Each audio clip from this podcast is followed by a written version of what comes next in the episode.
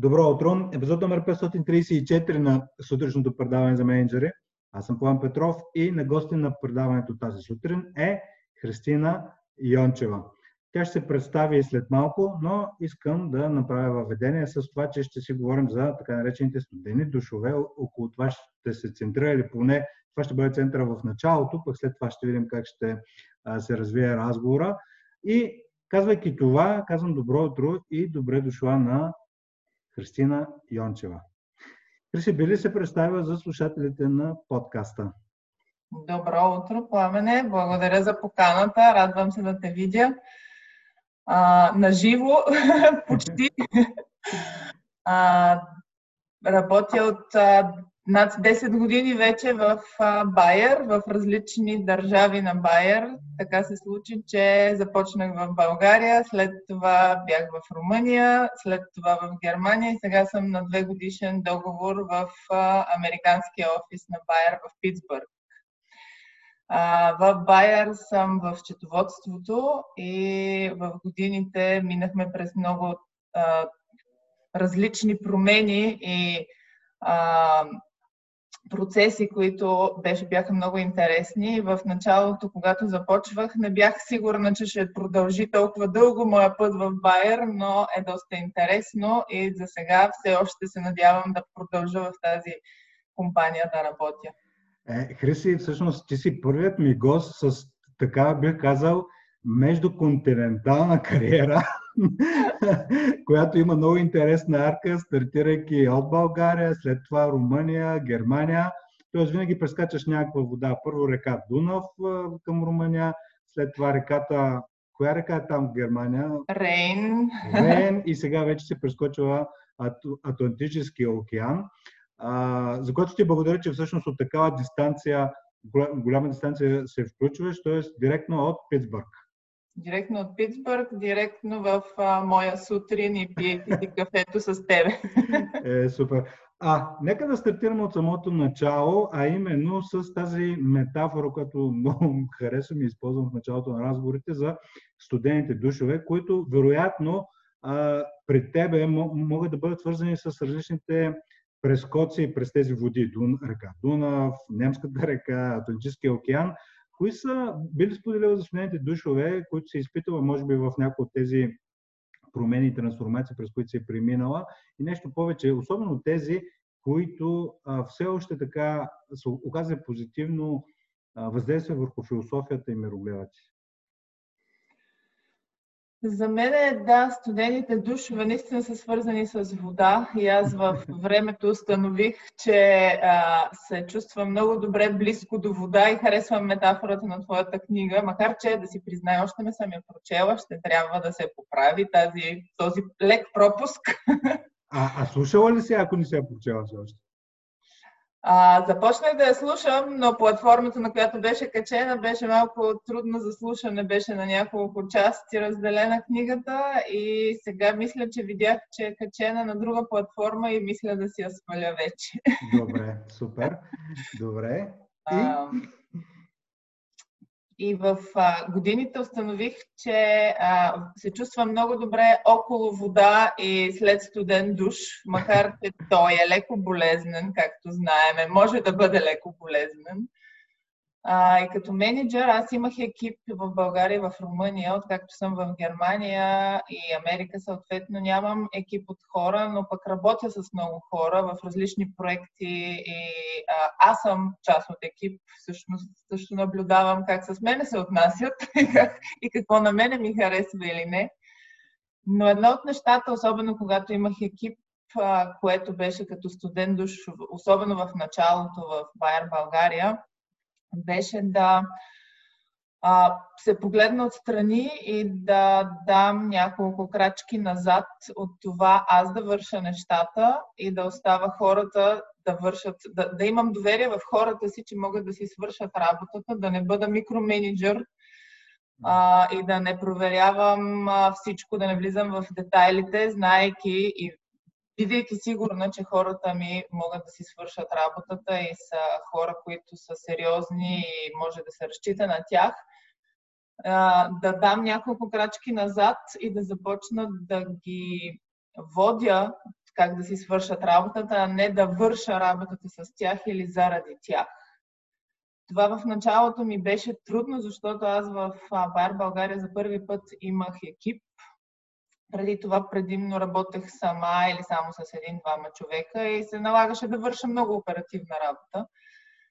А когато попаднах там, се здобих с екип от 6 човека, които бяха на високо ниво професионалисти, вършики си работата, знайки какво вършат и да, така сериозни хора. И в началото а, аз се опитвах с тях да работя, а трябваше всъщност да си дам сметка, че трябва да им помагам да си свършат работата и да ги насочвам и да ги а, управлявам в, да върват в правилната посока или да им показвам къде е правилната посока, а не да се робя в детайлите и в оперативната работа или аз да я върша сама.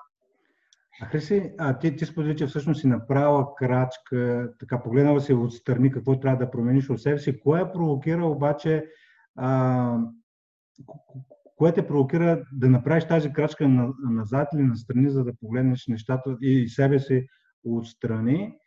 А, да, всъщност да. Наблюдавах техните реакции. Ага, т.е. Наблюдавах техните реакции и, и ги питах. И всъщност това е втория студент душ във времето, който съм а, получила. А, макар, че не е чак толкова студент, хладък е, защото и аз така обичам с мене да се комуникира и да съм информирана достатъчно. А, в екипите, бидейки ръководител на екип или бидейки част от екип, съм си дала сметка, че едно от най-важните неща е как екипа е информиран какво се случва. И аз тогава всъщност точно това правех. Слушах ги, гледах ги какво правят, взимах си бележка от това, което чувам и виждам и си дадох сметка в един момент, че те наистина знаят какво правят и не им е приятно, ако някой им се рови в детайлите. Знаеш как е в четоводството, колеги сме, можеш да се робиш от тях, ако решиш. Да, абсолютно. И, и понякога много изкушаващо да, да, да се забиеш в. Mm-hmm, много. И, и така, чрез тях всъщност и чрез техните реакции се а, осъзнах и спрях да, да бъда микроменеджер още тогава. След това, когато бях в Румъния, между другото, наистина много зависи от хората ти в екипа. Когато бях в Румъния, установих, когато, особено когато започнах, че те бяха микроменажирани преди това, екипа ми, и те го очакваха от мене. Но там пък имах, аз вече знаех, че не искам да го правя, а имах и едно предимство, че аз румънското счетоводство и данъци не ги знаех в детайли, както знам българските. И всъщност и да искам и да не искам, аз пак можех да се отдръпна и така ги научих. И мисля, че и за екипа ми там беше много полезно, че ги научих те да са малко по-самостоятелни, отколкото бяха преди. Всъщност това, че... И, е, и, и мисля, че това е нещо хубаво да го подчертаем и за слушателите, и за зрителите на подкаста, че в един момент прекалено деталното познаване на техническата част на материята може да се окаже ахилесовата пета, защото нали, това желание да се изпипват нещата, да, помага, да помогнеш на хората, но до толкова, че чак да свършиш вместо тях нещо, всъщност създава един много интересен такъв дисонанс, в който а, им се пречи. А, и дори в един момент може да се окаже, че хората развиват дори пасивност, защото знаят, че а, дори да сбъркат каквото да се случи, ще има един човек, който с много висока експертиза ще дойде, ще оправи всичко. И така с най-добри желания менеджерите се оказват в режим, в който влизат, аз го наричам дуркинг, нали, в един момент нали, изпипват нещата и хората започват да, така, да развиват някаква пасивност. А, да. Но това, което ми направи впечатление, че ти сподели е, че нали, през наблюдението, и тук се сещам за една формула, а, един автор, който силно препоръчвам, а, Рей Далио а, и неговата книга Принципи, който има едно много интересно уравнение и то е следното. Болка плюс анализ е равно на прогрес. А, Трябва да си я запиша. А така, болка плюс анализ е равно на прогрес. А, и антидота на това нещо е болка, нали, т.е. някакъв сблъсък, не, някаква неприятна емоция, която човек изпитва, е нещо, което не се случва както очаква. Mm-hmm. Ако това, което се случва обаче в повечето случаи в екипите е към болката, вместо да има анализ, нали, това, което ти сподели, погледна, да погледна към себе си, да видя аз какво мога да променя, доста често след болката, вместо да има анализ или отдръпване, менеджерите добавят обвинения към другите. И когато това се е случило, уравнението придобива друг вид от рода на болка, плюс обвинения към другите, равно на регрес. Тоест в един момент, вместо да работят заедно, в един екип, всъщност менеджерите и екипа се сформират на лагери, нали, mm-hmm. и всеки, всяка страна се опитва да убеди другата, че е права и в един момент дори спират да се слушат. Но нека да се върнем пак към а, опит в Румъния. Там непознаването на локалното финансово и счетоводно законодателство всъщност ти е помогнало парадоксално да бъдеш по-добър ръководител на екип. Какво още да. ти помогна, особено тогава, когато има и някаква културна а, разлика между хората, с които работиш рамо до рамо? Кое друго ти помогна, особено в тази междукултурна среда, а, да се справиш добре? Ами, другото, което ми помогна е, а, може би, втория студент душ, за който тръгнах да обяснявам преди малко, който е а, хладък, както казах, защото там не съм а, имала чак така сериозен сблъсък. Винаги съм знаела, че комуникацията е много важна. Но в Румъния си дадох сметка колко е важна и колко е важно наистина хората, хората ти да бъдат максимално информирани и по-скоро максимално искрено информирани. Mm. Защото всеки човек, всеки менеджер, дори в ежедневието си няма нужда да е в служебна среда, може да не знае нещо. Няма, нормално е да не знаеш нещо. Въпросът е, за мен е много важно, когато имаш намерение да направиш нещо или когато знаеш, че някой от нещо се притеснява, има нужда от информация, да направиш всичко възможно да му я дадеш или дори ако не знаеш, да му кажеш, че не знаеш. Няма нищо лошо в това да не знаеш в някакъв момент какво ще се случва, защото ние минахме в Румъния през а, и, и България едновременно през а, нелесен период на изнасяне на счетоводните дейности към сервис център – което беше стресиращо за екипа ми, естествено, защото никой от тях не знаеше, ще продължи ли да има работа, няма ли да има, какво ще представлява работата му. Знаеш както е при всеки процес на промяна, хората са напрегнати.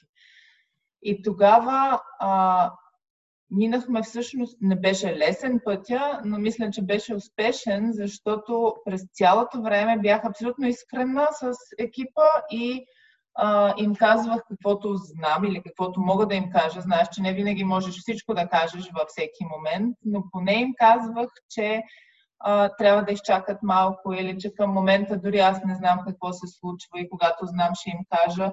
И получих тогава обратна връзка от румънския ми екип, че това до тогава не се е, било, не се е правило с тях и те много го оценяват. И казват, една колежка тогава ми каза, не знам кога и как научаваш нещата, но моето впечатление е, че ни ги казваш много на време и това ни успокоява.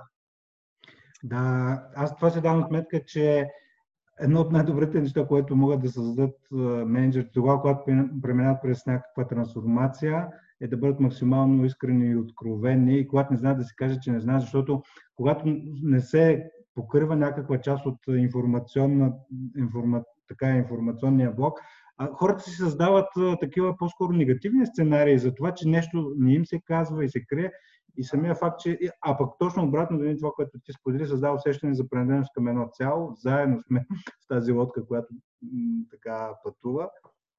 Да, това е едното и другото. А, хората, особено в такива процеси на трансформация, хората не обичат да да са изненадани. Тогава в такива, в такива моменти изненадата обикновено не е приятна. Дори да е приятна, в първия момент се отдръп, че е като неприятна. а когато си подготвен, дори да не се случи точно така, както си мислиш, си си го направил в главата, все пак несигурността е малко по-малка, отколкото ако въобще не знаеш какво се случва. И всъщност Байер като работодател, защото аз, както ти казах от известно време, нямам екип, в началото много ми липсваше това, но сега, бидейки част от екип, наблюдавайки моите работодатели какво правят и моите менеджери, наистина Байер като компания е доста добър, добра в това отношение, да се опитва максимално да държи информирани хората си. И сега в кризата с COVID-19, това е също нещо, което много наблягат. Непрекъснато да информират максимално много и максимално своевременно служителите си. Да, ти, ти сподели, че Значи ключово нещо е максимално, искрен, максимално ниво на искреност и откровеност, тогава, когато споделят нещата, за тези, които могат и не могат да бъдат споделяни. Но другото нещо, което ми направи впечатление е, че сподели, че пътя ви е бил труден, но успешен. Какво лично за теб означава един път да бъде успешен? Ами в този конкретен случай успешен беше първо, защото хората, които останаха да работят, разбира се, че трябваше да хора да си тръгнат, а, хората, които останаха да работят, а, се чувстваха сигурни, макар и в тази несигурна ситуация с това да работиш в, а, по нов начин, защото за много от тях един от най-големите проблеми беше, че те като счетоводители дават а, ежедневната си работа на някой, който е на разстояние, не са го виждали, не са го чували, може би даже няма счетоводно образование и това беше доста голям шок. Така че за мен е това, че започна да работи, не разбира се в първите дни, но все пак в първите месеци започнаха процесите да работят сравнително гладко и а, хората да се чувстват а, да кажем, добре в новата ситуация. Не им беше трудно да го, не им беше лесно да го приемат, но а, нещата се случваше. Успешно, успешно за мен в този случай беше, че успяхме да си водим счетоводните процеси така както и преди. И че хората, които останаха, се чувстваха спокойни и а, сигурни, че знаят как да направят така, че да се случват нещата. Макар, че имаше, разбира се, много проблеми, чисто оперативни в началото. Мисля, че това, което споделяш е буквално висшия пилотаж в менеджмента, в несигурна среда, да създадеш сигурност в несигурна среда, в хората. Защото спомням се наскоро в, в една тренинг сесия имахме с друг клиент, където един от менеджерите каза, че хора, Вселената си е подредена хаоса е само в нашите глави. и това действително е така. Тоест, да. ако човек нали, достатъчно се отдалечи от проблемите и нали, от хаоса, ще види някакъв ред в хаоса. Което да, ми напомня да. за една от дефинициите за интелигентност, че това че интелигентността е да видиш реда в хаоса. И това е висше пилотаж. да, мисля, че още неща ще си запиша от днешното интервю. Да, всъщност това искам да го подчерта, което сподели, е, е хората да се чувстват сигурни в а, несигурната среда. И тук истинското предизвикателство е, което самите менеджери нямат за какво да се опрат, т.е. нямат почва под краката. И а, аз в някои от книгите бях писал именно това, че създаването на яснота е през споделянето, че нямаме яснота. Това е а, да. Това е да, да, да. правна точка. Да, абсолютно съм съгласна. Да споделиш, че не ти е ясно, е, вече помага. Да, което ми напомня, и тук бих искал да препоръчам книгата, една друга книга на Бране Браун, всъщност те всичките, може би, са с един общ знаменател, където тя, всъщност, във всяка от книгите си, по-скоро бих я препоръчал като автор, колкото като отделна книга, защото всички mm-hmm. книги са и ценни. И тя всъщност силно препоръчва това проявата на уязвимост, vulnerability. Нали, тя е под различни форми, но това, което прави проявата на уязвимост, особено от ръководителите на екипи, е, че скъсява дистанцията между хората а тогава, когато има човешко свързване, независимо, че хората се събират заедно нали, за да постигнат някакви бизнес резултати, да направят някаква промяна, а, на първо място са преди всичко хора. И най-естественото да. нещо за тези хора е, че те а, имат така, всеки има индивидуален емоционален свят, в който работи и дори на повърхността е формално нещата да са да изглеждат стабилни за един, за някой човек а, така, той си живее в собствената емоционална сфера, която е в главата му. А, така, ти си човек на цифрите и баланса, а, нали, за, за, за слушателите искам да уточня, нали, че всъщност нали, в, а, е, ти сподели в началото, че а, с счетоводство и финанси. Основно, една от основните цели на всеки счетоводител е да направи така, че баланса да му се балансира. Много важен момент. Актива да съвпада с а, пасива. А кои са нещата, кои са най-трудните баланси, които, дори ако щеш в момента на американска почва, а, кой, е най-трудният баланс, който в момента ти се налага да балансираш? Доста а, добър въпрос. Не знам дали има един отговор на този въпрос. В професионална гледна точка а, е баланса, който търсих, надявам се, че вече понамерих, е това да си седиш вкъщи, да не виждаш колегите, защото аз съм доста а, социално активна. И да приемеш, че ще ги, а, че ще ги гледаш през а, монитор или екран за известно време. И доста трудно ми беше в началото да си представя как а, мога да го балансирам. Това също и седейки си, работейки от вкъщи, а, в началото може би не, но в един момент ми стана трудно да балансирам между лично и служебно време. Тоест, прекаляваш с личното време ли? Обикновено е точно обратното. Точно, нали? нали, за да, до един момент с личното. До един момент личното, сега си служебното. Този баланс но си прилагам, а, слушам сега. Хубавото е на, този, на тази а, криза, както ти каза в а, предварителния ни разговор, че кризата винаги е равна на възможност. А, хубавото е, че излизат много възможности да гледаш а, и слушаш а, различни онлайн обучения, вебкасти, а, съвети.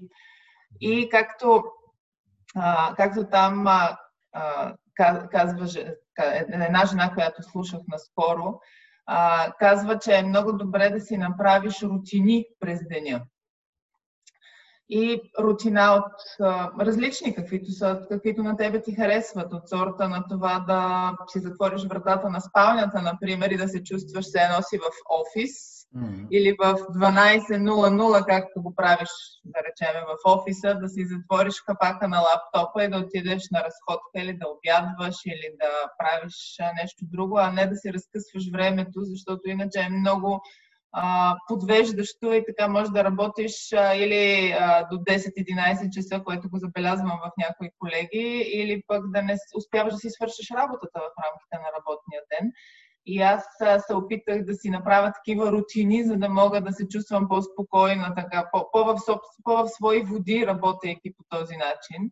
В пет и половина, шест да си затворя лаптопа, да отида да се разхода или да направя някаква гимнастика. И това ми, това ми помогна да балансирам в тази нова среда и нова ситуация. Едното от нещата, които ми помогна. Да, с а, някои от обученията, които провеждахме с а, клиенти онлайн в mm-hmm. месеците март, април и май, а, така, доста често се появяваш темата, нали, по какъв начин да се оптимизира или човек да бъде концентриран нали, и в тонус. И едното от нещата, които ми направи впечатление, че се повтаря отново и отново, е действително а, всъщност той е в два аспекта. На първо място да се спазва работното време, нищо, че се вкъщи, просто нали, да стартираш и, и още повече да завършваш на време. И другото беше чисто физически да се отдели един кът, който да бъде, доколкото може, просто работен кът и да не се бърка нали, с други да. неща. И това по някакъв начин създава дистанция да, създава. и усещане за... и прави баланса по-лесен. Но говоряки за курсове и също неща, които а, научаваш, един от малко малко се а, приближаваме към финала на днешния епизод. Едно от, от нещата, които почти винаги питам моите гости, е източници за учене, които тя ги вдъхновяват, независимо дали са автори, подкасти, филми или каквото и да е. Кои са твоите източници или би ли препоръчал някой автор книги, които напоследък са ти направили впечатление? Ами напоследък по-скоро онлайн обучения или подкаст и, и под, да, те са онлайн, подкасти mm-hmm. слушам. А, тук, както ти казах, Байер са добри в а, информационните потоци и ни предлагат няколко източника, които, бяха, които са много интересни. Единия се казва Team Happier, които са като една жена, която прави така като коучинг сесии с различни тематики, точно сега в сферата на кризата, как да се мотивират екипи, как да мотивираш себе си, която много ми помага, защото някакси точно теми, които са злободневни в момента и тя успява така много приятно да ги предаде. Но то е онлайн е достъпно, но е на, американски, на американска часова зона. То е с около 10 на часа за а, разлика. Само 7. а, 7, 7. да. да. Той имаше и такъв сериал, 7 часа разлика. да, а, също започнах по-активно заради разходките, които ти казвам, че се опитвам да правя по-активно, да слушам онлайн книги. Ще си сваля твоите, обещавам. А, но една от а, книгите, които... А, всъщност ти ми подари тази книга и сега я дослушвам, не я дочитам, а я дослушвам. А, се казва Кривата на щастието на Иво Иванов, да. която ми е много подходяща, особено сега, бидейки в Америка, да се обръщам към всеки един от разказите му, намирам, във всеки един от разказите му намирам нещо, което ми е полезно.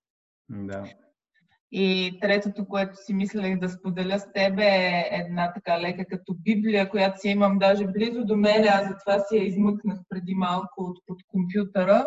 Емоционалната интелигентност на а, Даниел Голдман. Наскоро се обръщах към нея, защото като ме питаше за баланса, един от така моментите, които са ми трудни е чувството на тревожност, което от време на време се появява на приливи и отливи. И се възползвах да се обърна към главите за тревожност в книгата и ми помогнаха доста. Да, еми, благодаря ти много за тези споделяния. Всъщност, интересно е също така а, и, и книгата на Иво Иванов Кръвата на щастието. Аз понякога се, се замислям дали всъщност най-добрите а, книги за менеджмент и лидерство всъщност не са не книги за лидерство и менеджмент. Тоест, и, и специално разказите на Ивано, на Ивано са истории, много да. въздействащи, много... А, а, а, аз дори си мисля, че точно такива м- текстове би трябвало да, да бъдат в училището, ако ще, защото нали, показва отдадеността, чест, справедливост и въобще неща, които, за които човек трябва по някакъв начин на опита и грешката да, да, да ги научи самостоятелно. А mm-hmm. колко по-смислено е вместо да, да учим формулата как се изчислява тежест на ловото, да учим за това, за нещата, по-човешките неща от живота. Да, да. Това, с което ще се сблъскаме, да, и ценностите, които може да, си, да ни помогне да си изградим да, и може би някакви така идеи за това как кривата на щастието да бъде права. да бъде на север нагоре.